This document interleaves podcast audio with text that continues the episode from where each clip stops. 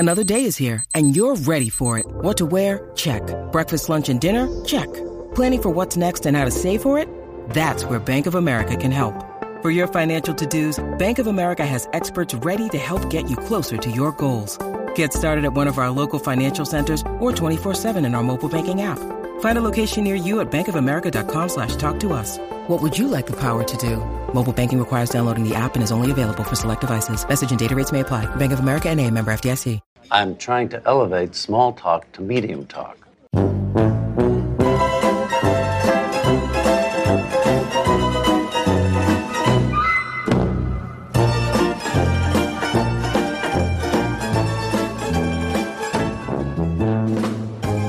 I'm Alexander Chester, and Av, come on over to my house and whack off. Have a good time. And I'm Av Sinensky, and unlike Larry, I'd rather have the gossiper than the masturbator.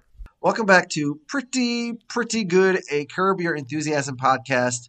We are here today to discuss Season 6, Episode 2, The Anonymous Donor, which originally aired on September 16th, 2007. Av, do you ever donate anonymously? No, I like Reddit. Yeah. And I don't only mean obviously in this episode, there's different anonymous donors donating different substances. Right. So I was asking you in all forms as well. Yeah. Have you ever donated anonymously in any euphemistic way? Yeah, I guess so. You're not on your friend's duvet cover. No, not at all. I don't leave a mess behind, but I'm sure I've been on this God's earth for 5 decades, as you've pointed out recently tonight, and that's not 50 years. That is, I've lived in 5 different decades. And things happen from time to time. You're in lots of different places. This morning, this is embarrassing since I am a 5-decade-old man. This morning, I was looking at my T-shirt, and there was a streak of gum across it. And I was like, well, this is ridiculous. I just took a nice fresh T-shirt from the laundry last night before I went to bed, and now here in the morning, I was dirty. Why did I come out of the laundry dirty? And then I went back to the bed, and I noticed gum all over the sheets also. And I said, oh, yes, I fell asleep chewing gum last night. Well, that was a stupid thing to do.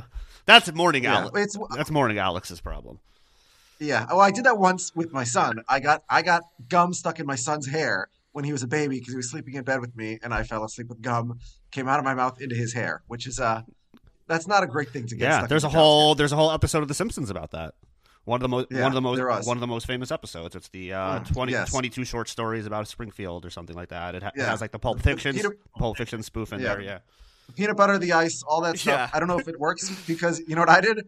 I handed the kid off to the babysitter that morning and I said, I'm going to work. Yeah, figure this out. Yeah, I had myself a little bit of a Larry David moment this week.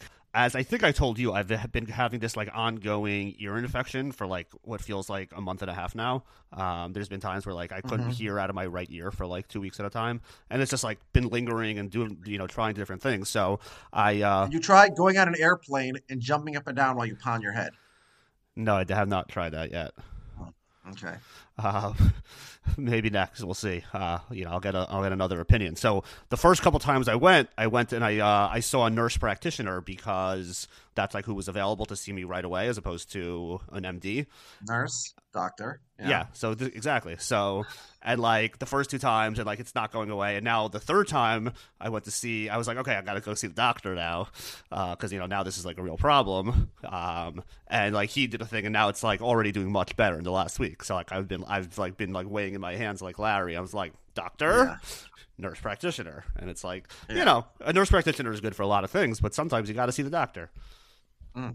But I mean, what you failed to mention, of course, is that you haven't even seen, I assume, the pharmacist at all. Well, I haven't. I don't know if the woman at the at the CVS drive-thru is technically the pharmacist, but yeah, I've interacted with her in terms of telling her my name and getting my prescription. Yeah, but you should ask her advice. Maybe Kofi, maybe she, if the doctor cured you this quickly, maybe the pharmacist would cure you even more quickly. The doctor, in giving me the most recent time, he gave me a prescription. He actually said and I'm giving it to you for this and this reason. So if the pharmacist gives you a hard time about it, you could explain to him that you understand why the doctor did this. Oh, really? So this doctor is familiar with Curb. He's anticipating being challenged by a pharmacist later. Yeah, that's a good job. So maybe it's the fault of the doctor then on that Curb episode, because he has to know that these pharmacists in this day and age They're out to get the doctors. So you got to provide the patient with information. Yeah, these so that Larry knows. Well, the doctor actually discussed this with me, and he explained that you're going to, you know, point out A, B, and C, but actually, you know, D, E, and F. Right. It's like when you when there's like, oh, he told me you would say that. Yeah. And our conclusion on that episode was we don't know for sure whether the pharmacist was wrong or not because we don't know which Kofi is the Kofi who was here. We don't know. Yeah. I think we both have our opinions, but we don't know. Yes. All right. Well, let's get into this episode where we don't know who is making various donations. Yeah, but I think we'll find out.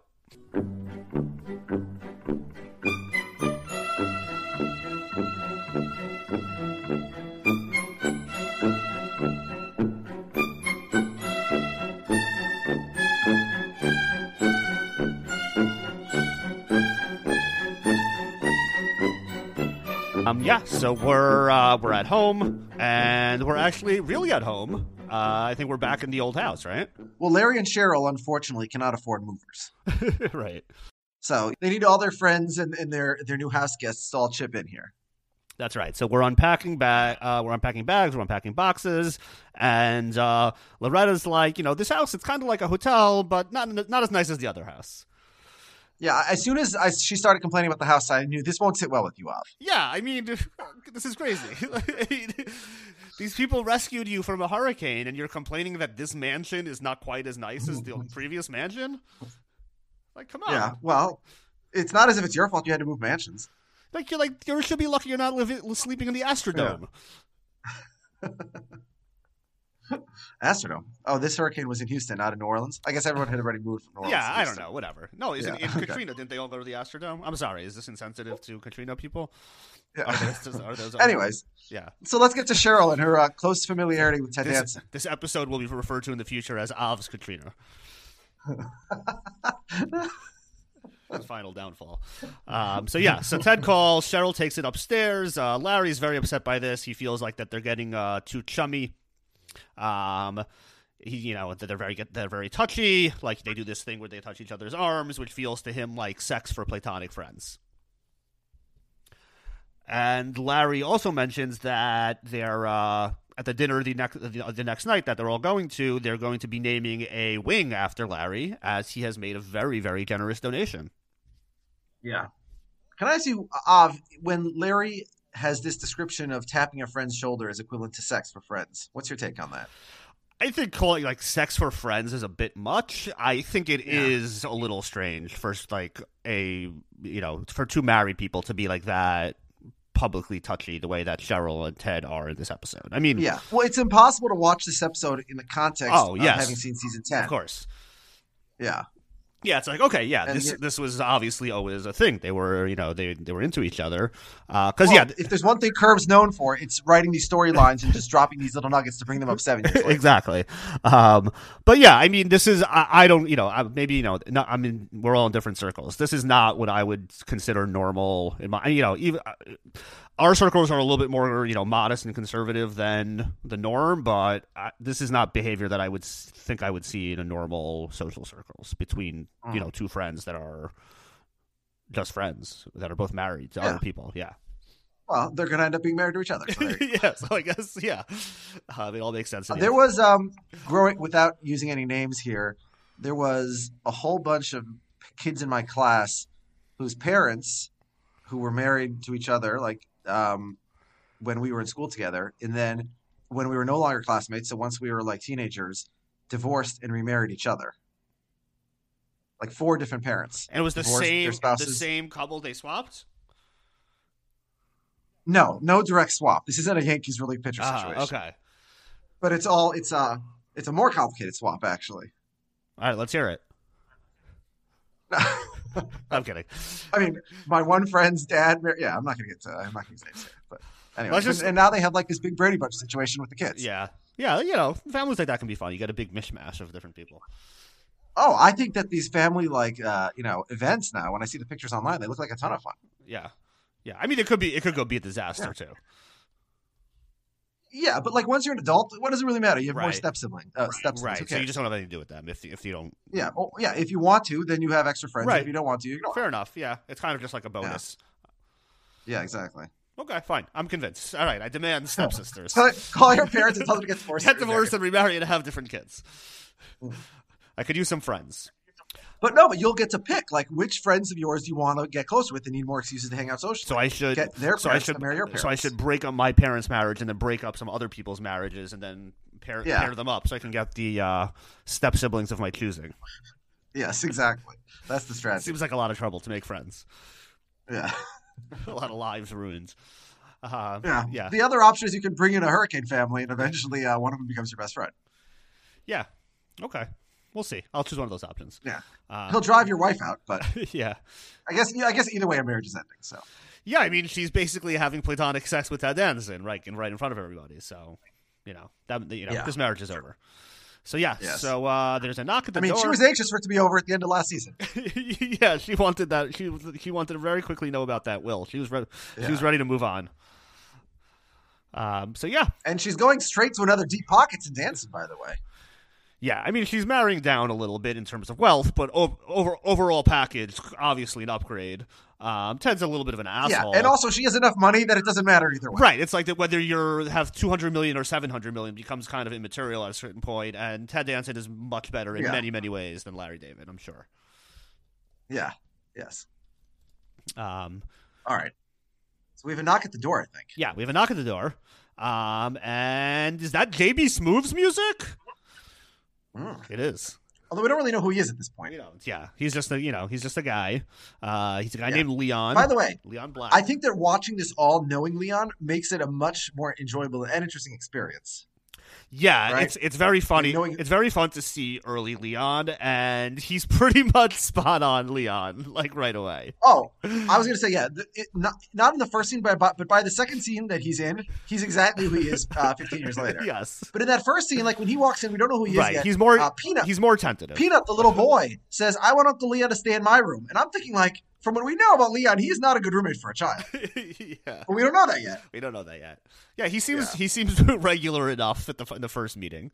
But yeah, I think it's good the way they do that. I think it would have been it wouldn't have been as wise to have him just like come on strong. If he comes in and screams, "Tap in time!" Right, exactly. Yeah, I think like the second interaction with him is the time to start. Wait, oh, this guy is like there's something with this guy.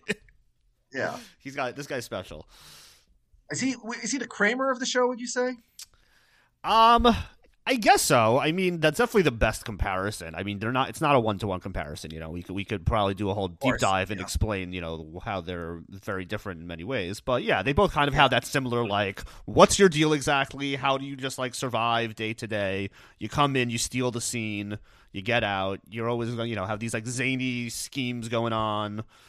You know, your life is a fantasy. Yeah, as George says, you fall ass backwards into money, have sex with plenty of women. Right, and it's like also like both at the same time. It feels like you're like sitting on your ass all day doing nothing, but you also have like a ton of balls in the air. Like just like there's a lot going on in your life. Yeah, somehow like without anybody realizing it and without you leaving your apartment. Yeah. So my theory, which is of course that Kramer was a drug dealer. Right.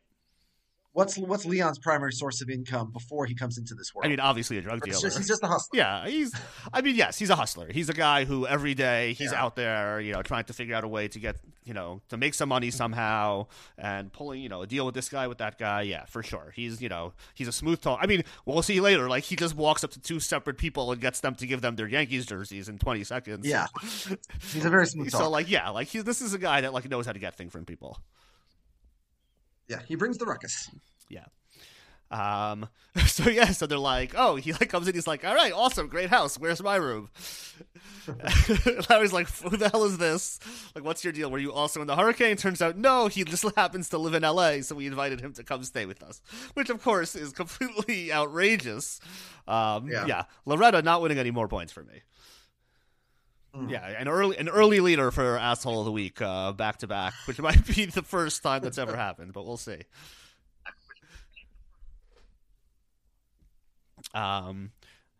So we wake up the next morning and Loretta or Auntie Ray made the food, I think, right?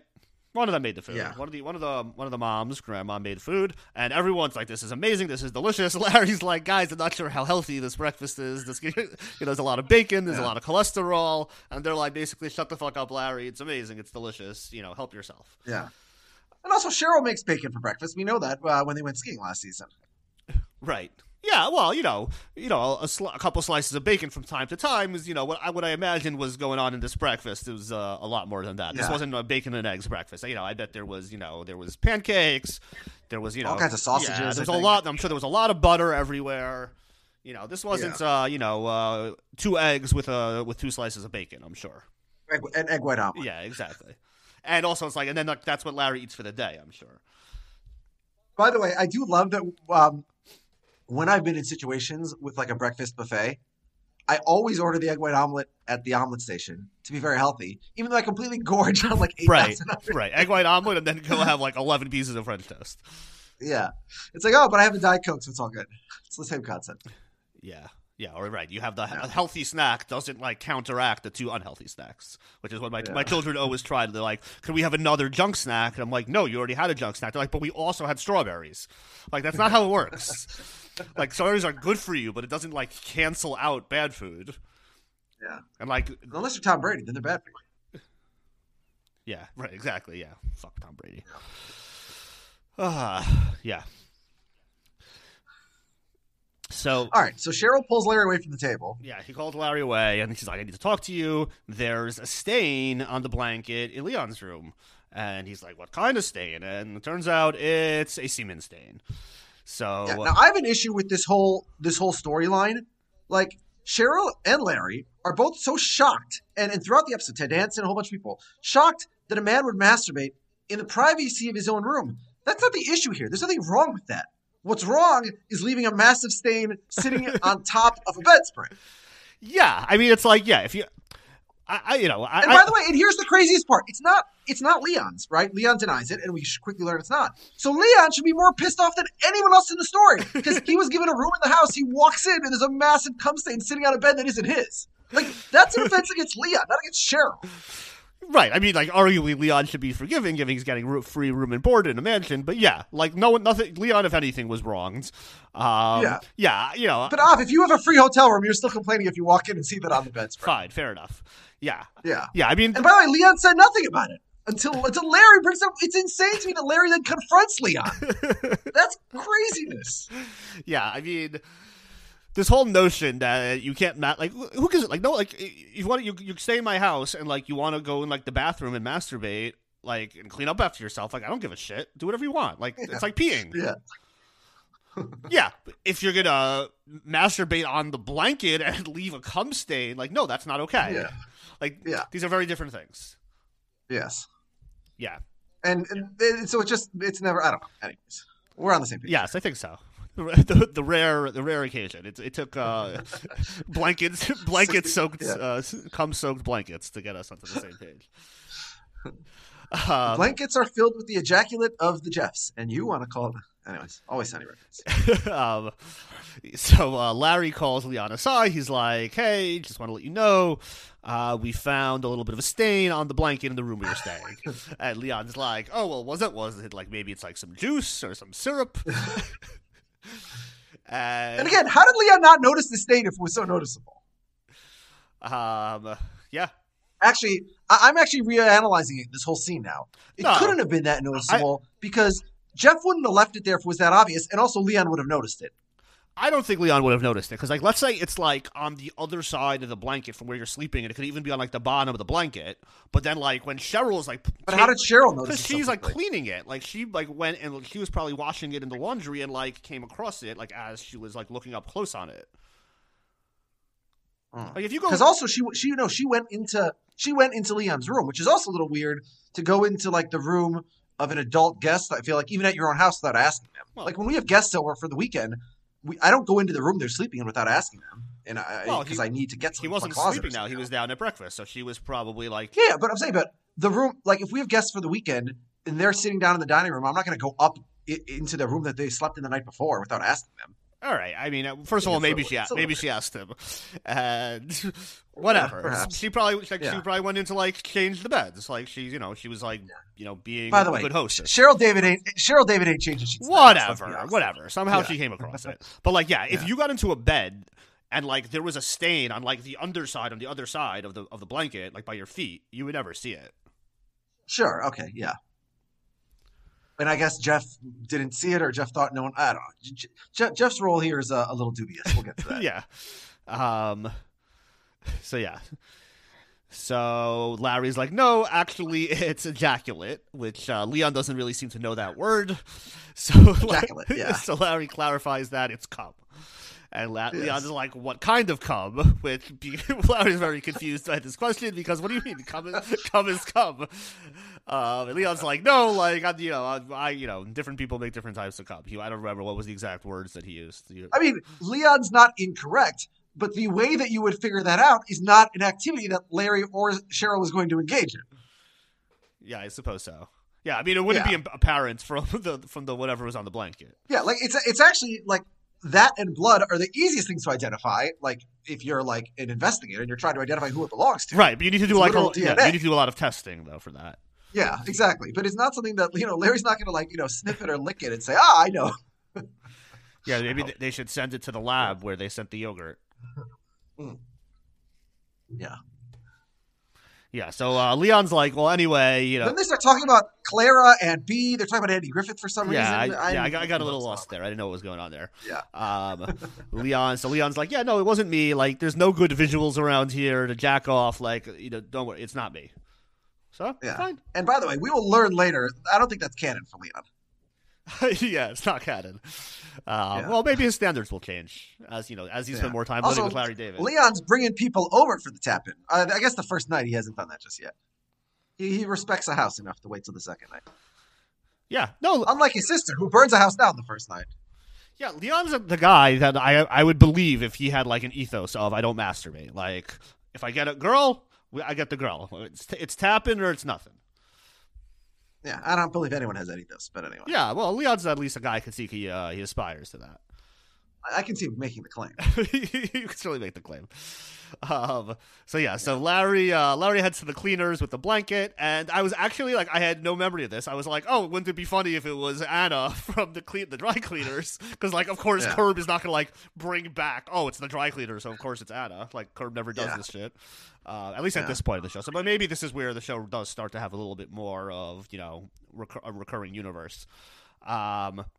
But yeah, so it's Anna, the Hasidic dry cleaner, and she's like, "Oh, I need to inspect the blanket." He's like, "Why do you need to inspect it? Just take it and wash it." And she's like, "Well, I need to know what to wash." He's like, "Just wash the whole thing." He's like, "No, that's not how this works." And as she's looking, she starts giggling. She's like, "Oh, no, I see why you don't want to tell me. It's because there's cum on the blanket." Yeah. And by the way, why is Larry so desperate to insist it's not his? She's excited by the conversation. Why would he be so reticent to discuss sex in front of her? Maybe there's I guess the 10th anniversary has passed. Yeah, but. I mean, I think that's consistent with Larry that he would be like very neurotic about masturbation and like being embarrassed by it. Sure, which is why also in real life there's no way Larry David is actually returning that like in his real life. Right, it's a dry cleaner. Right, wasn't there something that he didn't want the? First of all, he burns that. That goes in the garbage. Second of all, if anyone's taking it to the dry cleaner, it's an employee of his. What was the thing that he had to buy in the pharmacy that like he was embarrassed that the for his wife for her hemorrhoids or something? Yeah, it was something. Was it a hemorrhoid cream or something? Yeah. So yeah, you would think this would be at least as embarrassing, especially when the dry cleaner is someone that like you personally know and like have had like an intimate history with, right? Like, I feel like you're embarrassed that the anonymous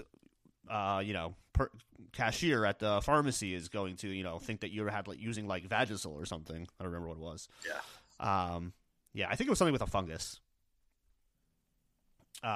Yes.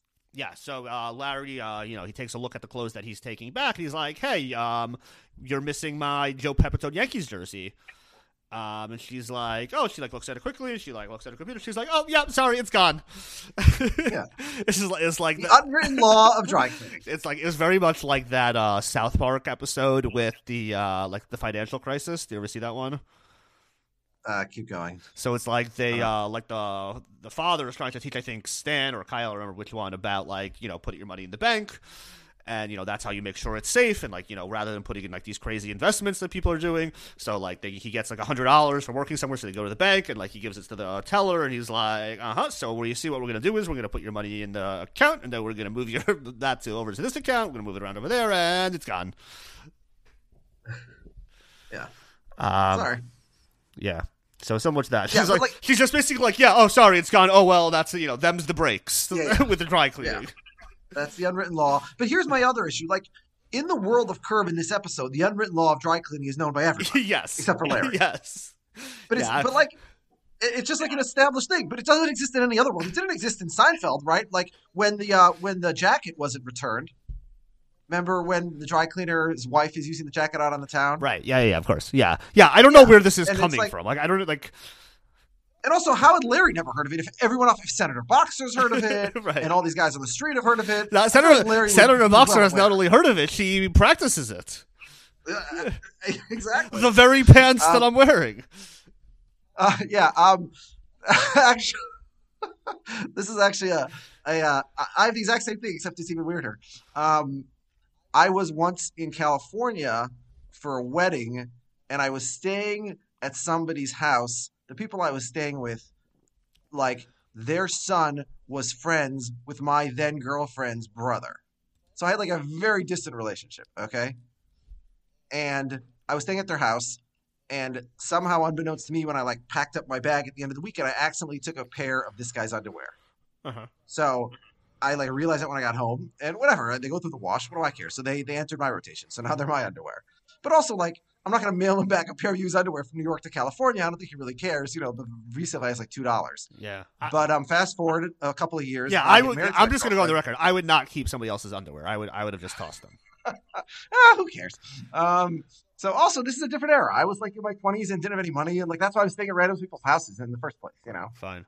I wasn't like, I don't know. So fast forward to my wedding a few years later. And I'm getting married to Jen. And Jen's brother's best friend is at the wedding for some reason, even though I don't really know what his connection is to me, but he happens to be at the wedding. And he's talking to me and he says, hey, we met once before. You were in California. You stayed at my parents' house when you were there for a wedding. You know, congrats on your wedding. And I said, oh, yeah, I remember that. Oh, you know what's really funny? When I got back, I realized I accidentally had a pair of your underwear. Oh, I'm wearing them right now. That's I was crazy. Wearing them at my own wedding. That's crazy. And so I pulled my pants down a little bit to show him. And he's like, yeah, those are my underwear. That is amazing. I did not see that ending coming. Yeah. The very underwear. I have no idea why. Like, you would think at your own wedding, you'd think, oh, maybe I'll, like, not wear random guys' used underwear. But I really put no thought into my underwear that night. Yeah, that's a long time for underwear to last. Yeah, well, I just threw out a couple weeks ago a pair of underwear that I bought. I vividly remember where I bought them. I bought them before I met Jen. I bought them in May of 2004 in the Gap in Washington, in like right outside Washington DC. So I had those underwear in my rotation for 17 years, and I just threw them out. You think that's too long to have underwear in my rotation? 17 years. Should I upgrade my underwear? Yeah, I would upgrade your underwear. Yeah, you should be upgrading more often. You pushed me to upgrade my socks. I got a set of Bomba socks because of you. Yeah, I like them.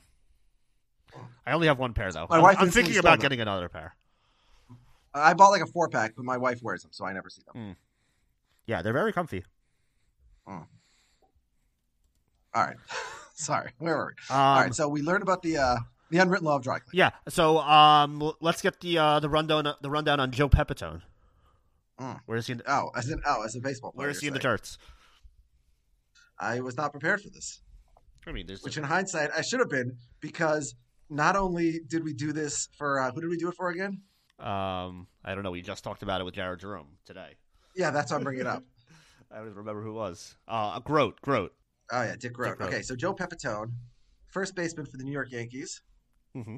He is my 121st best first baseman of all time. 121 on the first base rankings for Joe Pepitone. Okay. Larry's favorite player. He is in the discussion for my All-60s team. He is the 72nd best Yankee in history. All right, not terrible. All right, so that was my Joe Pepitone take you asked for. Jared Jerome can get to that in another year or so. Oh, no, he's making good progress. Yeah, he'll catch up sooner than that? I think so. 5, 6, 7, 8, 9. He's the number 10 first baseman in the 1960s. Behind Killebrew, McCovey, Cepeda, Cash, Bill White, Ernie Banks, Jim Gentile, Boog Powell, and Joe Adcock. All right, so he was like he was a very good player. He was a starting first baseman for 7 years for the Yankees. Okay, so he's not that great. Okay. I thought you said he was the number. You thought you said he was the number 10 first baseman for a whole decade, though. That's pretty good, no? Yeah, but I mean, there was only 10. There was what? 18 teams at the time or whatever, 20 teams at the time. So, you know, if you play the whole decade, you're pretty much on the list automatically. Right. Okay. Anyway. All right. So let's get back to Curb for a second. Yeah, we should probably do that. Okay. So he's like, well, you know what? I don't subscribe to that law. She's like, okay, fine. I'll have your semen covered blanket ready by Wednesday. Yeah. So we're at the NRDC dinner. I guess it's that night or the next night. And Larry is telling Jeff and Ted all about the cum blanket. And Ted's like, that's crazy. You got to kick him out. You can't have this guy, you know, in your house masturbating on blankets. Got to get him out of here. Jeff's like, before you do anything, it was me. You know, it happened on Passover. It's really not a big deal. They're like, really? He wanted to get back for the four questions. Yeah. He's like, really? It was on Passover? He's like, well, you know, it's not like it was Yom Kippur. I would never do that on the high holidays. Yeah. You know, I was in a rush. Now, he is right. That is a prohibition on the high holidays, on Yom Kippur. Yeah, I suppose it is. Well, I guess it's technically a prohibition always. But, you know. Well, yeah, depending on interpretation. But I'm saying a sex spirit is prohibited on Yom Kippur. Right. No eating, no drinking, no sex. No eating, no drinking, no sex, no lotions also. Yeah, I'm not kidding. All right. But anyways, but again, I have the same issue with this scene as I had with the previous scene with Larry and Cheryl. Like, Larry and Ted are so offended that someone would jerk off in someone else's house. That's not the crime here. Yeah, I agree with you. The crime is leaving the evidence. Yep, I'm with you. Yeah. So, I mean, I'm on Jeff's side that he didn't do anything wrong in terms of the action, but then the lack of cleanup is where he's unforgivable, obviously. Completely, yeah. You can't First of all, the four questions are not that exciting. Like, what are you? Yeah. What are you, 7 years old? Like, you need to be so excited about the four questions. Like, there's much. They haven't changed in 2,000 years. Yeah, exactly. It's the same questions. They're not even that such good questions. There's you know, they're we do things so that we ask the questions. Like it's a setup. So that the children will ask. So that the Jeff will ask. Yes, correct, exactly. And he's like, yeah, it's really not a big deal. Like, Larry, you know, you could come whack off at my house whenever you want. He also mentions that I left my sunglasses at your house, and Larry's like, okay, I'll look for them. I left the semen stain. I left my sunglasses. I left all sorts of stuff behind. Yeah. So under the couch, on the sheets, who knows where it is. Yeah. So Cheryl comes over, and again, she's very touchy with Ted. And Larry's like, what's the deal with that? Why did you do that? And she's like, no, you know, I'm just very expressive with my hands. Like, that's just how I am. And they're she's madly in love with him. Where's Mary Steenburgen, by the way? She should be pissed about this also. You would think. You know, if I was married to Ted Danson, I wouldn't want some lady from across town, you know, all over my husband like that. I would want to protect my my Ted Danson investment. Yeah. So they see that you know, they're looking at the wall, and they see, you know, they're very, you know, admiring the nice donation, you know, sponsored by Larry David. And Larry says, you know, it's good. It's pretty good. He gives it one pretty. Yeah, why would the wing donated it? Yeah. Why is it donated only by Larry, by the way? Not by Larry and Cheryl David. Yeah, I was wondering about that. That's very weird, especially like Larry's had previous issues with not referencing that the money in the family belongs to both spouses, regardless of who does the work. Right. And isn't NRDC with the more of like a Cheryl thing to begin with? Yeah, that's her thing. Exactly. He, you know, Larry okayed it. Obviously, she wouldn't just do it without talking to him, but it's her push. It's her money. So very odd to only have Larry's name on the wall here. Yeah.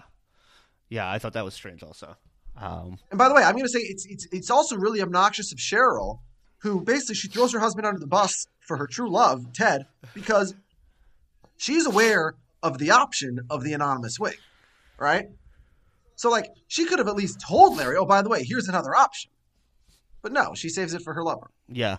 I think we should keep an eye on Cheryl as having, you know, this whole thing being like Cheryl decided one day I'm going to end up with Ted Danson, and you know, maybe we should. Well, there's nothing subtle about it here. Yeah, we should look at the rest of the series going forward through that lens. Cheryl is the schemer, the plotter, the manipulator. Yes, the worst person, the fucking asshole.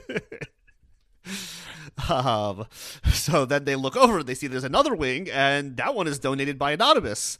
And Larry's like, what the fuck? That makes me look like an asshole. that like I only gave the money because I wanted credit, and this guy gave it out the goodness of his heart.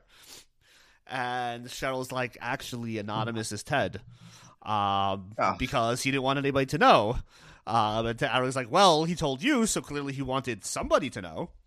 So I wasn't sure. I listened to the line delivery twice, and I wasn't sure if the somebody was like specific to Cheryl that he's like saying because like you guys have a thing going on, or it was just like, well, obviously he wants people to know, or because like he puts like an I think both interpretations are valid. Because like he emphasizes like clearly he wanted somebody to know, like you specifically, because like he's, you know, showing off for you.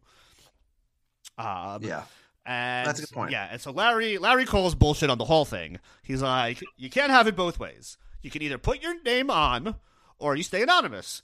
But you can't be anonymous but then go around telling people this is fake philanthropy and for anonymity. And yeah, I'm full team Larry with this. It's complete bullshit what Ted does here. He's having his cake and eating it too. Because everybody at this thing knows it's Ted, and everyone thinks he's amazing because he did it anonymously, even though everyone knows. Yeah, but also Cheryl also in the wrong here because she makes Larry look so much worse by comparison. Yeah, one of the synagogues we go to has one of those trees on the wall, you know, where it's like it shows like donors at various levels, and like the higher up you go, the bigger the plaque because the bigger the donation. Right. So they have one level. Like very near the top, not the highest level, which is one name, I think, but like level 2 on the family tree has 5 names. And the names are Anonymous, Anonymous, Anonymous, Anonymous, and then somebody's name. Right. I don't know if they're fifth or if they're in the middle of the anonymouses, I forget. But it's like, how pissed does that person feel when they see it up there? It's like everyone else in my category was anonymous except for me. Like they could have told me that. Maybe they did. Maybe he said he didn't want to be anonymous, which is fine. You don't have to be anonymous. You know, you give a lot of money. You have a right to see your name up there. But I feel like, if it's 1 against 1, you don't look great like Larry. If it's 1 against 4, you really don't look great. Yeah. So Larry sees that Senator Barbara Boxer is in the house. Mm. And he goes over to her and, you know, says, you know, there's a very serious problem going on that I want to talk to you about. It's the issue of the dry cleaning. And, you know, you go in there and sometimes your thing is missing and somebody else gets it. And she's like, yeah. Sometimes you gain, and sometimes you lose. It balances out, even Steven. And Larry's like, well, it's not balancing out for me. I think the whole system is flawed. I only lose. Yeah. I never gain. The guy with $500 million, it's not balancing out for him. It's rigged, I tell you. The whole thing is rigged. Everyone's out to get me. I'm mentioning no names. Mm.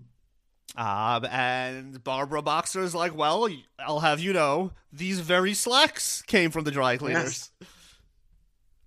I know how she feels. Yeah, and I'm so disgusted by her position on this issue, though. I would be donating money to her primary challenger if she was still in office. Yeah, I mean, you can't say this at a cocktail party. Yeah, when you're a senator, I think that would be Larry. Everyone knows the dry cleaning business is corrupt. But what do you want me to do? They pay us millions of dollars in lobbying. Yeah. The folks at Big Dry Cleaner are too big to take on, even for United States Senator. Yeah. So you may as well just share in the profits, and you know, take a pair of pants when you can get them. Yeah, exactly. That's the kickback. Used pants. Yeah. Which is less bad than used underwear. So. Yeah. Remember when Barbara Boxer had to resign in shame because she was caught stealing pants from a dry cleaner? Yeah. What's worse? Is that how it happened? What's worse, to keep pants from a dry cleaner or to keep somebody else's Chinese food? I mean, the pants are far greater value. Yeah. And all Chinese food is the same. So whatever you order from a Chinese restaurant, if you get something else, you got the same. Right. Also, you can't really... I wanted the fried chicken. This is the fried beef because that's the only other option. Right. Kosher Chinese place. You also can't really return. Like, at a certain point, don't you can bring back the Chinese food... Like the pants, the next time you go to the dry cleaners, you're like, oh, hey, you gave me these pants last time. They're not mine. Have you ever lost anything of value at a dry cleaner? Nothing that I could think of. You know, it's possible. If anything, I probably like forgot about something and left it at some dry cleaner somewhere and it's still there. I've done that a couple times probably. But when I was in Philadelphia in college, I had a shirt that the dry cleaner lost. They just couldn't find it. They apologized to me. So they didn't tell you. Sorry, that's how it goes. Yeah. That's how it works in this business. Yeah. So they said, listen, go buy another shirt and bring us a receipt, and we'll pay you for it. And I said, what kind of shirt? And they're like, oh, whatever shirt you want. So like at this stage of my life, all my shirts were from like outlet stores in Minneapolis, like a dress shirt that costs, you know, like $3.99 or whatever. But I like took that little Philadelphia trolley thing that they have that's in between like a trolley and a bus. And I went to, you know, down to 15th Street or whatever and down in Center City, Philadelphia. And I bought myself like a $55 shirt and I felt like the king of the universe. And I'm like, $55 in a dress shirt? Who would do such a thing? And then I marched back to the dry cleaner with the receipt. I'm like, well, there's no way they're going to accept this. We'd have to return this for sure. And they gave me $55 in cash. And I was like, wow, this is a great scheme. Wow. Get the dry cleaner to lose your shirts. And yeah. See, yeah. I still have that shirt, obviously, since it's less than 70 yeah, years so old. These are the types of things that Leon is probably running with. Yeah. By the way, I referenced Always Sunny before. Do you notice Barbara Boxer's assistant who introduces her? Do you recognize him? I didn't at the time. Who was it? So and then he's also the Yankee. He's he's the guy who plays Jack Kelly, Charlie's uncle, the lawyer with small hands. Oh, okay, yes. Later in the episode, we learn his name is Merle Berger. He's a little more famous as Uncle Jack from Always Sunny. Andrew Friedman is his name. Andrew Friedman. Yeah, like Fried Man from the Dodgers. Yes, exactly. Spelled the same way. Yeah, I mean, I'm sure we both know a few Andrew Friedmans. So. Oh, yeah, I'm looking at the wrong one. I'm looking at the Dodgers guy. Oh, here we go. Andrew Friedman, actor. It's Always Sunny. Okay. Yeah, I see him. I recognize him. Some would say that Merle Berger is a flag. Someone would say he's a flag? Yeah, should be in my flag rankings. Oh, okay. Okay. So Ted comes over to Larry and Senator Boxer, and Senator Boxer is like, Ted, how amazing. You're so generous. Larry, did you know that Anonymous is Ted? And he's, you know, too many people, they don't give out of the goodness of their heart. They just want credit. And Ted is number one in my book. Now, this is just like a really obnoxious thing to say in front of the person who donated. Like sure, maybe it's, even if you hold that it's like not that it's better to give anonymously, fine. It's also very good to give not anonymously. Like you obviously think this is a worthy cause. You're here, like you're a senator. You're here at the event. Like this guy clearly gave a lot of money to this thing, and clearly has deep pockets. So you know you'd think that a senator wouldn't go out of her way to insult her. Yeah, yeah. She doesn't know about super PACs yet. This is way back then. She's like, well, you know, I would impress you, but you're very limited in the amount of money that you could give to me or my affiliated campaign things. Yeah. So whatever. So I'll lose the $2,000 a year. Fine. But my parents were in Washington, D.C. for the big march for Soviet Jewry in 1987. Uh-huh. And they met with their senator, Rudy Boschwitz. And my parents are like meeting him. Like he doesn't know who they are. They've never met him before. And Rudy Boschwitz touches my mom on the forehead and says, you know, you have a pimple here. It's a very strange thing for a sitting U.S. senator to say to a constituent that he's never met before. Yeah, that's a bit weird. Yeah, he was known for his strange interpersonal skills. Yeah. But strong support of Jewish causes. Yeah, so yeah, he's okay in our book. Okay. If he's good for the Jews, he's good for us. Yeah. Not for my mom, but for the other one. Yeah, you know, you can't be good to every Jew. Some Jews are bad. So Boxer heads out and Larry calls Ted out on this whole anonymous bullshit. He's like, if it's anonymous, how come everybody knows about it? You're like, you're an asshole. And Barbara Boxer gets up and she gives a speech and a short toast thanking Larry David and Anonymous. And everybody knows. And everybody knows that it's Ted. There's not one person in that room who doesn't know. Yes, everyone knows it's Ted. So, like, but does everybody think that nobody else knows? Is, like, that the game that he's playing? Because, like, Barbara Boxer... No, I don't think so. Because then... Everybody knows it's Phil Modest. But, like, if everybody knows, then it really isn't anonymous, and it shouldn't even be an illusion of anonymity, because then everybody knows. Listen, you're, like, you know, everybody in the know, everybody who matters knows, right? But the little people, when they walk through, they won't know. But we know. We're at the party. Fine. Right. Fair. Okay. I hear you. So Larry and Cheryl are driving home, and Larry's like, that sucked. Nobody thanked me for, like, I gave, like, millions of dollars to this thing I don't give a shit about, probably because, like, you made me. And, like, no one even said thank you because... By the way, Larry lies. He says, not one person thanked me for my donation. We just saw Senator Boxer. Yes, in front of everybody. Yes. Yeah, but, you know, he was probably expecting to be, like, king of the party.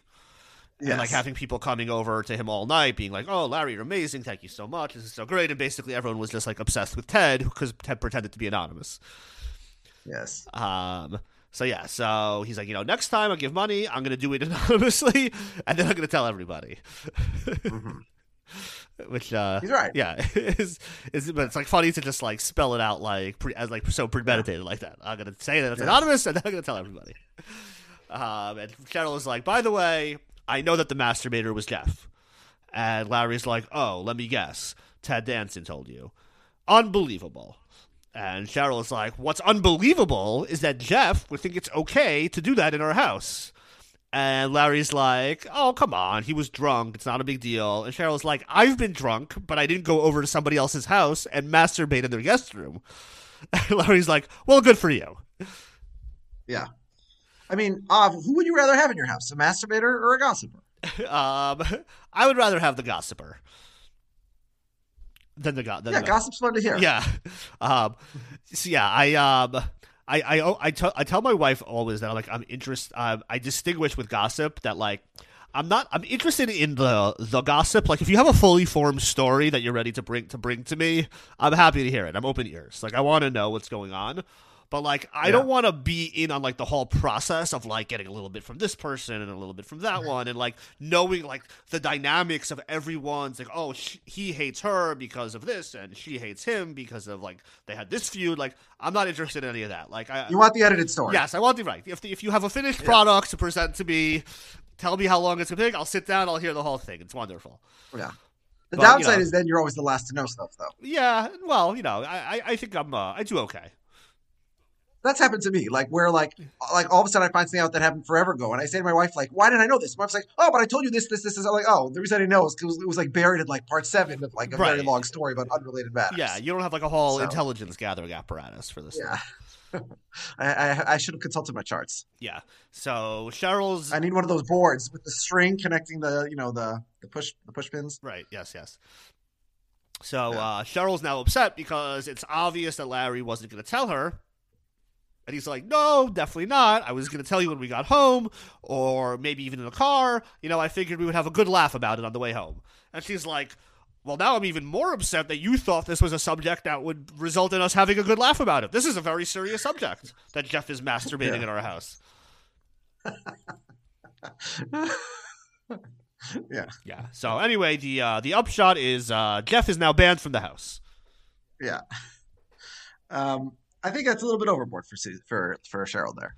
Yeah, it's a little much. I don't think he needs to be banned from the house. So, yeah. So, Larry... a suspension. I feel like a suspension of a few weeks would be okay. Yeah, so Larry goes over to Jeff's house to give him the news and tells him that... Yeah, sorry, man. You're banned. You're banned from my house. And Susie walks in and overhears, and at first he's like, what's this? Jeff's banned? They're like, no, we didn't say banned. We said manned. Right. Like they're like, no, I heard banned. Why is he banned? What's going on? Yeah. So they tell her the whole story, and she completely unloads on Jeff. She's like, you're sick. That's disgusting. You have brought your semen outside your own home. She says this constant. Which, by the way, does sound like the Always Sunny line that I referenced before. The streets are filled with the ejected of the homeless. Right. And you want to call the police? You have brought your semen outside our. It's amazing. Susie accuses Jeff of adultery. If only she knew. It's adultery, right. Yeah, true, but not for this reason. Yes. And then she immediately turns against Cheryl. It's brilliant. Yeah. Right. She even says, like, really, you should only be masturbating in your home. Maybe at a hotel, but not at a friend's house. And Larry's like, I agree with you. And Susie's like, shut the fuck up. I'm handling this. She then goes after Cheryl saying, who the hell does she think that she is, that she's going to take action against my husband for committing adultery? Larry's like, yep, agree with that too. Cheryl's too harsh. And Susie's like, shut the fuck up again. And actually, now that I think of it, if Jeff is banned from your house, then you're banned from our house. And Larry's like, really? I'm banned? You're banned. I'm banned? Okay. And he heads out. I'm banned. Yeah. I had to pause at this point in the episode, watching by myself on my laptop, to stand up and give Susie a standing ovation. Because this scene is like perfect Susie. This scene is incredible. Yeah, this is a very high level Susie scene. She's, you know, she's completely unreasonable, completely over the top. But just like nails every last word of this whole spiel. Yeah. The turn against Cheryl and then against Larry is great. Yes, the fact that he goes after both of them, and then I loved when Larry kept agreeing with her, and he's like, that doesn't even help. He's just like, no, fuck you. He's like Chef is no good. I agree with you. Cheryl's no good. I agree with you about that as well. Wonderful scene. Wonderful. Say what you will for Susie as a wife, and she's a pretty terrible wife, but she does stand up for her man sometimes, unlike Cheryl. Yeah, although she was chastising him too. Yeah, and Loretta, we will know, of course, that will stand up for her man as well, as we'll learn later. Yeah, so that's an important value, I think, in a female. Yeah. Yes, in a partner. Yeah, we don't have that. Yeah. We're not men. Not real men. Yeah. So, yeah. Okay. This next scene is bonkers. So. Oh, that's the ghost game. Yeah. Yeah. So first, the first thing we need to analyze is Larry David thinking, I'm a white man, and a fun game to play with African Americans will be to put a white sheet over my head and chase them around. Yeah, like this is like nothing bad could happen. I mean, this is like the rare example where I think they're both insane, because obviously for Larry to do this is insane, but also for Auntie Ray to come into a house and assume, oh, what's happening here is that a Klansman has broken into our home and is attacking the children. Yeah. Like, no, that's not what's happening here. Like, that she, like, tackles Larry. I don't mind her initial reaction, but then she's sitting on Larry's lap for quite a long time, which, by the way, I thought something else was going to happen in this scene, which doesn't happen until a later episode this season. But, like, Auntie Ray is sitting right on top of Larry for quite a while. Yeah. Yeah, she should be more apologetic about tackling him for no reason when all he was doing was entertaining her grandchildren. Yeah. In addition to already supplying them free room and board, he's also hey, listen, she provided breakfast. He's also showing an interest in them and playing with them. Yeah. In a manner of speaking. Yeah. Like, we've never seen. Listen, Larry's got lots of sheets with holes in that house. Yeah, apparently. So. Yeah, maybe it's the same sheet. Yeah. No, that one was like blue, wasn't it? We've never seen Larry David like engage this positively with a child before now, I think. That's true. Yeah, he's closer with these kids than any others. Yeah, so... Yeah, just don't play Ghost, Larry. Yeah, anyway, so while he's on the floor, he spots Jeff's glasses, and he's like, hey, Leon, want to go for a ride? Which is a very similar line to Jerry will sometimes say that to Kramer. Yes. So it's the classic... and the come-with guy... that we use in this podcast, we stole that obviously from Seinfeld, not from Curb. Correct. Yeah.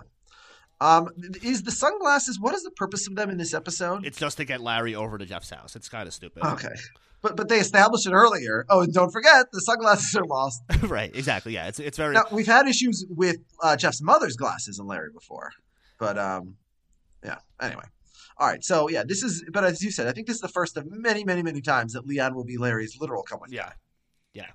And this is the scene of the episode where he is now 100% Leon.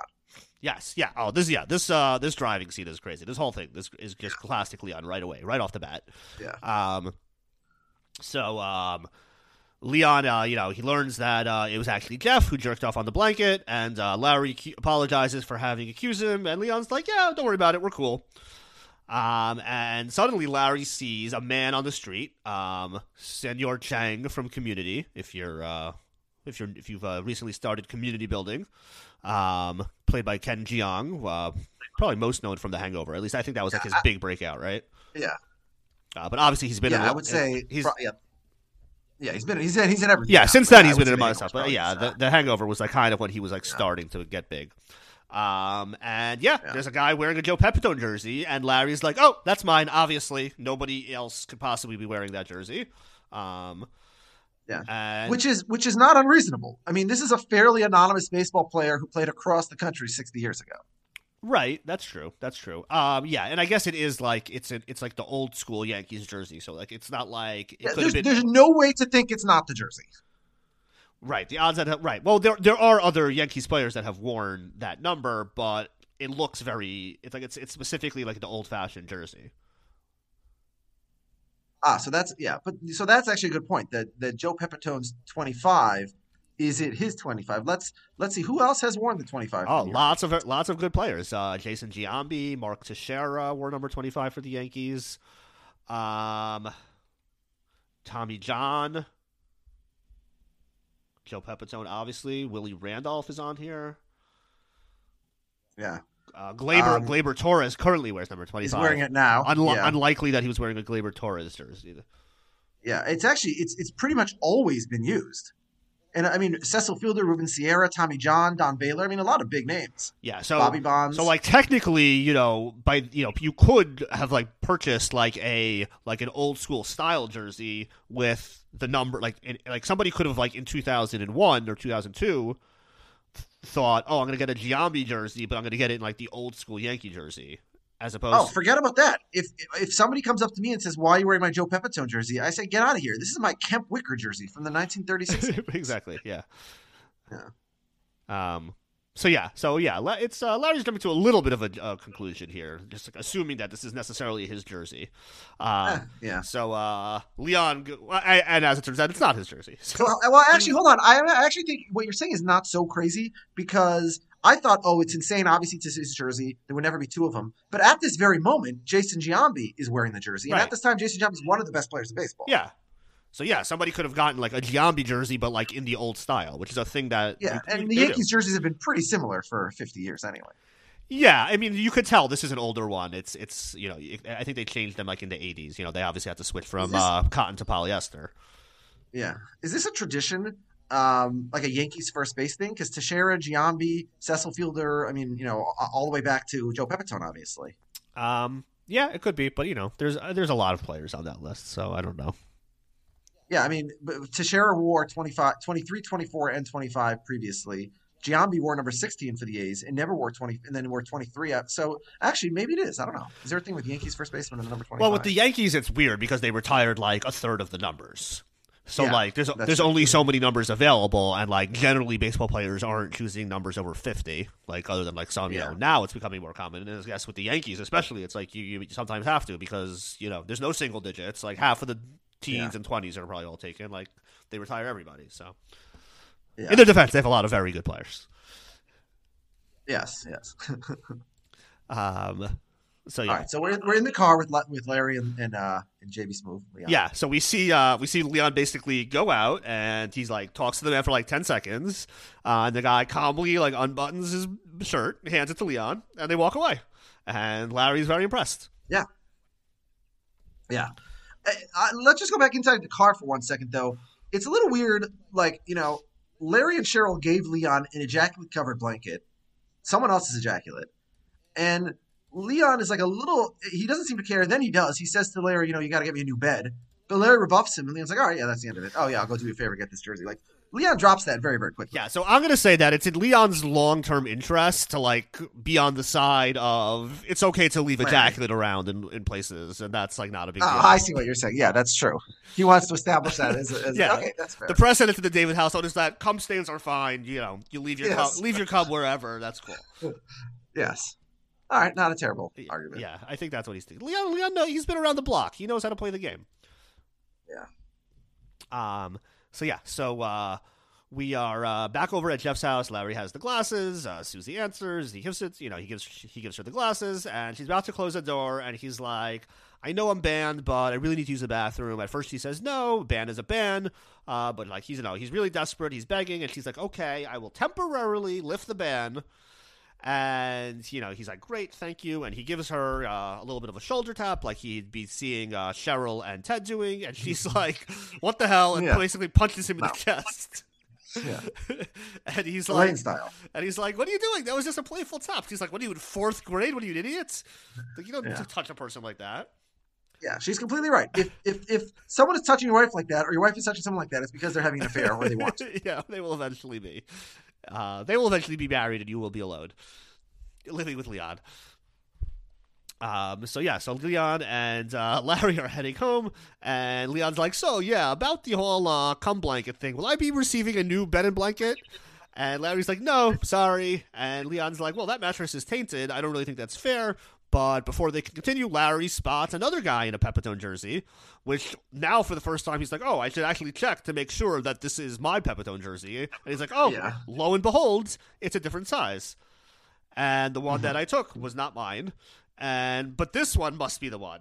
Like, he hasn't learned his lesson. Yeah. Now, I guess it turns out that this time it is, but, like, he's just like, oh, so now I assume there must only be one 25 Yankee jersey in all of Los Angeles. Now that I know there are two, it must be only two. Yes. There's also vibes with the smoking jacket from last season. Yeah. Yes. Yeah. Jackets are getting traded around left and right. Yeah. Yeah. So once again, Leon's like, don't worry about it. I got this. He goes, he does his thing, talks to the guy, gets the jacket, comes back to him. And when the guy seemingly asks Leon, like, oh, who are you giving this to? What's going on here? He points over at Larry, and the guy recognizes him. And he's like, oh, hey, I'm Merle. I was at the NRDC dinner with you the other night. And why the hell are you taking my jersey? What's going on here? And Larry's like, oh, well, did you get it from the dry cleaner? And he's like, yes. And Larry's like, well, that's my jersey. You got it from the dry cleaner. And he's like, well, that's not how dry cleaning works. The way dry cleaning works is if you get something, you get it, and now it's yours. In fact, I once lost my drapes. And Larry's like, no, bullshit. I never get anything. I only lose things. I'm taking my jersey. And Merle's like, well, if you're so heated about it, maybe you should write your congressperson. And Larry says, well, actually, in point of fact, I recently brought it up with Senator Boxer at the NRDC dinner, and she said that when she goes back to D.C., she's going to go fix this problem. Yeah. And Merle's like... Unfortunately for Larry, that's a lie. And Merle's like, you know what? I'm on the board of the NRDC, and I'm going to get your name taken off. And Larry's like, oh, really? And he pretends to be like, oh, like, that this would be bad for me. But we know that he secretly wants to become anonymous. And he even suggests, yeah, why don't you take my name down and put anonymous instead? And Merle says, great idea. So we cut quickly over to Jeff's house, where we see Sammy discover a teddy bear, which we will later learn has semen on it. But we suddenly hear Sammy scream in horror. And we head over to back to Larry's house, and Larry and Leon having a all-time great game of war. This is great, just watching them play cards on the couch, especially with a game as utterly stupid as war. And Leon's talking about his dream of becoming a film director one day, and Larry's giving him some advice. And Susie comes in with the bear and accuses Larry of having jerked off on the bear as some sort of revenge when he came over to pee. And which is... insanity. Yeah, completely crazy. Larry, of course, denies this, and Leon is very, very much admiring Susie. He says he likes a woman with a mouth like that, and she's like, well, fuck you two then. Well, Susie is in top form in this episode. Yes, amazing. Can we delve into for a second the accusation here? So first of all, Sammy's too old to be playing with dolls, obviously. But second of all, the theory... both Susie's, whether it's Ted or Larry, whoever it is that someone came into her house, masturbated on one of her child's dolls, left a stain, which was so obviously apparent what it was that Sammy would scream at the sight of it. Yeah.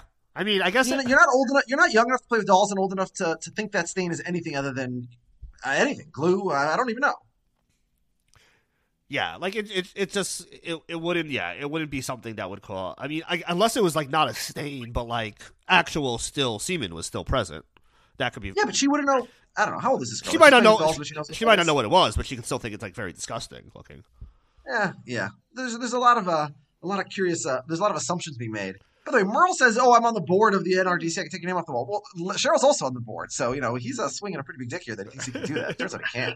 Also, like, what's the story? You're gonna go to the board meeting to be like, I recently had an altercation with Larry David where it turned out that I stole his Yankee jersey, and when he asked to return it, he was kind of a dick. So therefore, we should take off the name of the guy who just gave millions of dollars to our organization. Yeah, that'll go over well at the board meeting. How often do you see an adult man wearing a baseball jersey, not on the way to just like baseball? Out and about?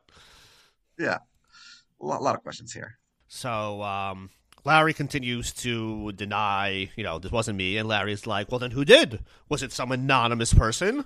Who's anonymous? Which is a completely ridiculous way to phrase it. It's like this whole...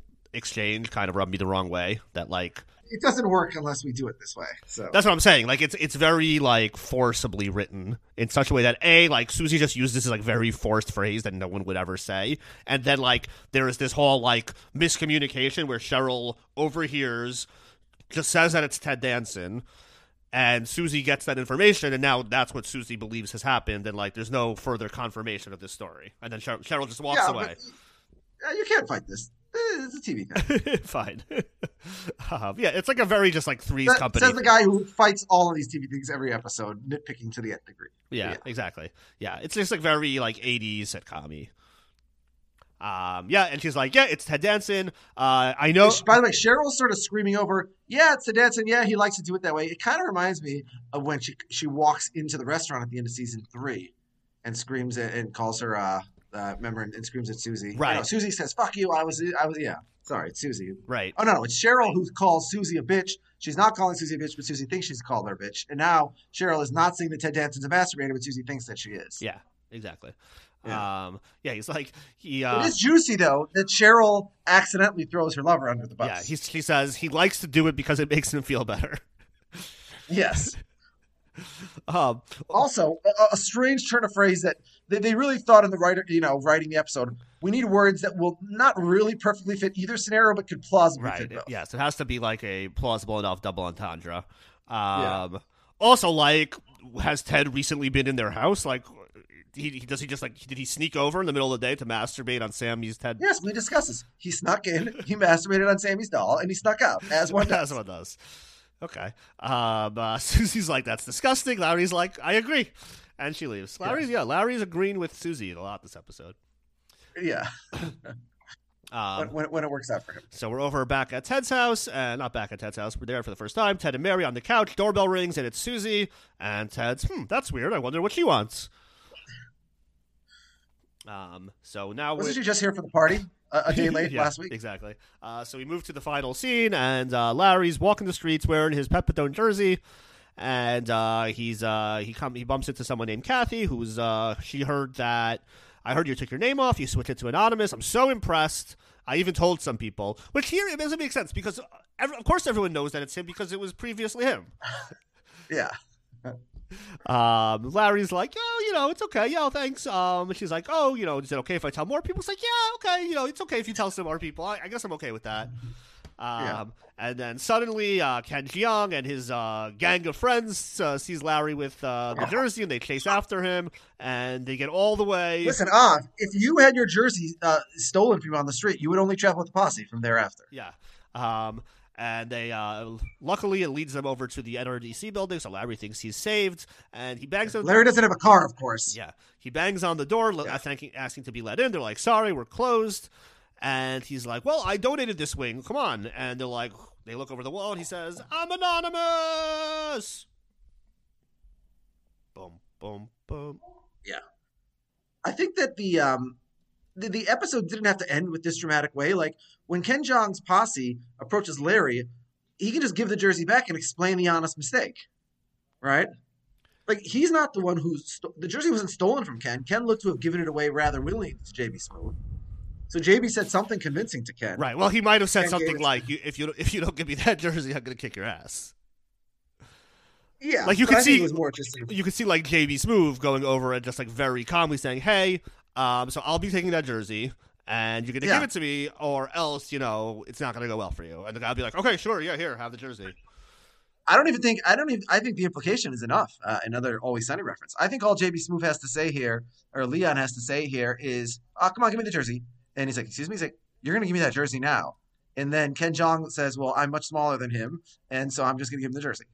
Yeah, because, it would be nice if we got some explanation as to, Larry should be like, how did you do that? Like, you're just getting jerseys from people? But I do like, and it's a little Kramer-esque also, there's something a little bit magical about Leon's abilities in Curb that's never really explained. Yes. He gets things done. Yeah, it's the Kavorka. Although when we see him in action, like when he's Danny Duberstein, for example, it's hilarious. So actually, maybe we should get to see him do it in action more often. Yeah. Yeah, anyway. When you need mealtime inspiration, it's worth shopping Kroger, where you'll find over 30,000 mouthwatering choices that excite your inner foodie. And no matter what tasty choice you make, you'll enjoy our everyday low prices, plus extra ways to save, like digital coupons worth over $600 each week. You can also save up to $1 off per gallon at the pump with fuel points. More savings and more inspiring flavors make shopping Kroger worth it every time. Kroger, fresh for everyone. Fuel restrictions apply.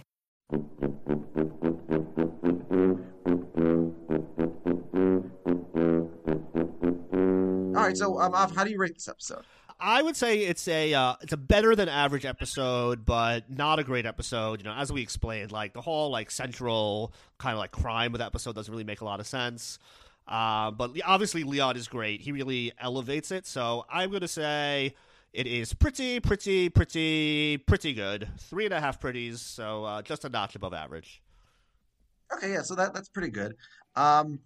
My initial rating for this episode was pretty good. I gave it 4 pretties. I thought this was one of the strongest episodes we've had so far. It had peak Susie. It had Leon absolutely, blasting out of the scene in just an incredible performance. And honestly, I didn't realize until we started this podcast an hour ago that the anonymous donor was a double entendre, like that the name of the episode had 2 meanings. Literally, I didn't think. I don't know how. I didn't realize that until just now. Oh. Yeah, so to me, that pun boosted up another 0.5 point, and I'm going to say it's pretty good. 4.5 pretties, and I'm going to say I'm going to move this all up from the 12th best episode we've had so far to the 11th best episode we've had so far. Very nice. You know what? I'm willing to go up a notch or two. I will go up to a 4. You talked me into it. That Susie scene was really epic, and the maybe we can forgive some of the mistake over the right cum ethics and what's really a big deal and what's not. Yeah. And the right, and the ending is really iconic. Yes. Who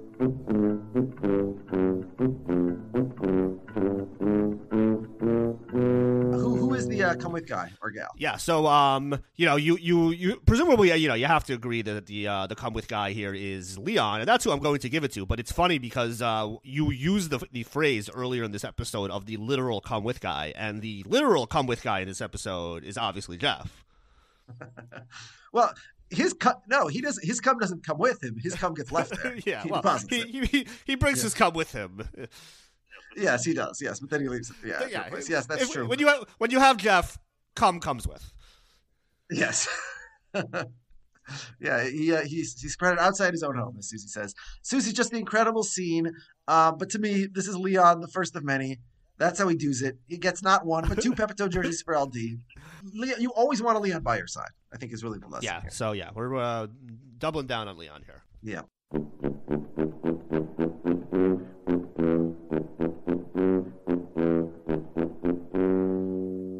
All right, who is the fucking asshole? I hinted at it earlier. The fucking asshole is still Loretta. She's completely ungrateful. I'm kidding. It's Ted. Obviously, it's Ted. Ted's trying to have it both ways: fake anonymity, fake philanthropy. He's total jerk. And as far as we know, maybe he did come all over Sammy's teddy bear. Oh, all right. So unless we have further evidence to substantiate that allegation, which isn't even Larry wasn't even trying to blame it on Ted until that just sort of accidentally fell into his lap. Right. Yeah, I don't even think he would have had come up with such a scheme. Yeah. To me, he was happy not to correct. He was happy not to correct the record. No, the fucking asshole's Jeff. Again, jerking off in someone else's home, not a great crime. Leaving the stain, that's beyond the pale. You can't do that. Now, you explain maybe it's on the backside. No. The person who does it knows where it goes. By the way, that always annoyed me in There's Something About Mary. Like the iconic scene of There's Something About Mary. Of course, yeah. That's not how it works. It's not, where did it go? I have no idea. Oh, it's on my ear. It's Jeff. But I could see a scene where Jeff, he's doing his thing. The cum sprays. He can't see it right away. All of a sudden, he hears they're up to the Manishtana, and he runs downstairs. Now, if he had spotted it right away, he would take care of it. But yeah, he can't be wasting time now starting to look for where the cum went when the Manishtana is going on. He's going to miss the first question. There's only 3 left. There's only 3 questions left. He will never know the answer to why we use leavened bread or unleavened bread, whichever one is the good one. Yeah. Unleavened? All right, that's fair. Yeah, we don't eat unleavened. We eat leavened. I still don't even know. Between leavened and unleavened. Yeah, I don't know which one it is. Maybe it's like flammable and inflammable. They both mean matzah. Yeah. All right. The only celebrity we have in this episode is Barbara Boxer, who plays herself. Not really much of a celebrity. No, not well known, unless you're humongous dorks like us. I obviously knew who Barbara Boxer was. Yeah. I mean, she was like, if you were ranking the 100 senators in name recognition, she would never have been in the top 10, but she would have been in the top, 40 or 30. Yeah, there was Robin Akiva had a similarly letter-squared, same-letter nickname, same-letter first-name, last-name, Chris Coons mentioned on the podcast this week. So we have they had a CC, and now we have a BB. Yeah. I was very relieved, by the way, when Rob admitted that he knew that, because I was obviously, you know, being a big nerd, I thought that was super obvious, but I was sort of, I'm like, well, there has to be a way that either Akiva or Rob knows that. So, right. Yeah. I mean, I guess he's just like, he's been in the news a bunch because he's like buddies with Joe Biden. So, yeah.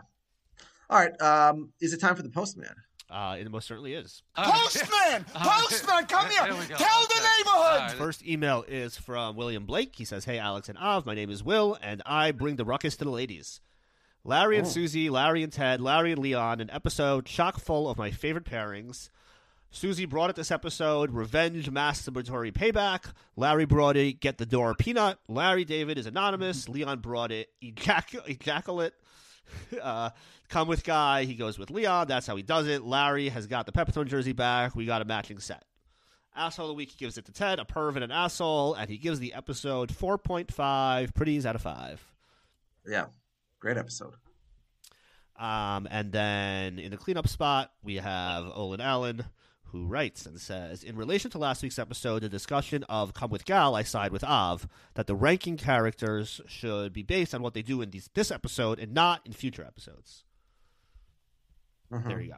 I don't even remember. Who did I give it to last week? That last week, your Come With Guy was Marty Funkhauser. Okay. Right. He says, I felt this was a strong... By the way, it's funny. Last week, you said Ted Danson's the fucking asshole this week. I had it to Ted Danson last week. Oh, there you go. All right, it's good. So Ted is getting a lot of black ink recently. Yeah. By the way, Jeff Green, who obviously I gave it to in this episode, he had not had that award since season 1, which is pretty surprising, knowing how much of an asshole Jeff Green. Yeah, knowing all of his exploits. Yes. So he's Olin continues. He says this was he felt this was a strong return to form. It did make me feel like posing the question: would you prefer a lockdown world where no visitors are allowed in other people's houses, or have everything back to normal but people free to masturbate willy-nilly at each other's houses? Yeah, I think we're both on record as we're fine with the masturbation at other people's houses. I mean, I don't, you don't have to make it like a regular thing, but I don't really care. Just like do it in a sanitary place. My opinion on bathrooms is you can do whatever you want in my bathroom as long as it reasonably looks the same when you came out as when you went in. Yeah, I think pretty much. Yeah, I'm pretty much on board with that. I'm sure you could probably construct a scenario that I wouldn't be cool with, but yeah, pretty much. Yeah, I mean, like, don't murder somebody there, but if you make it look the same when you're done, then, I don't know. Yeah, still don't murder someone. But, yeah, sex, drugs, bodily expulsions, whatever you need to do in there, you can do it as long as, again, make it look the same when you're done. Yeah. In my daughter's class this past week, it was like because the 10 commandments, this is like my 4-year-old. So like they all had to like say like a rule, and like everyone's like, don't be mean to each other. Don't hit each other. Don't hurt each other. And hers was don't punch in the face. So I'm like, that's like the rules for a fight club. Like that's not the rules for society. Yeah. I want to know what kind of skirmishes your daughter's getting into. So though. We're going to have her checked out, I think. Yeah. It's very annoying when your kids learn the Ten Commandments. My wife got called on it tonight, actually. I was packing their lunches for tomorrow for school. And I mentioned in passing to my wife that when I was a kid, it was not like getting hot lunch at school was kind of like the nebbishy loser thing to do. Mm-hmm. Like nobody, like only like the, and yet I did it because I sort of wanted to. In my school is the opposite. Oh, so Jen said, no, in my school, it was the cool thing to do, and I desperately wanted to. Yeah. And I was so jealous of the kids who got to do it, and my parents never would let me because they said, we're not going to pay money for that. It's too expensive. Yeah. And my son immediately calls her out. He says, so you violated 2 of the 10 commandments because 1, you were jealous, and 2, you didn't respect your parents. So I don't need these people enforcing more laws in my house. I've got to stop teaching them about the rules. Yeah. They have their own agenda at these places.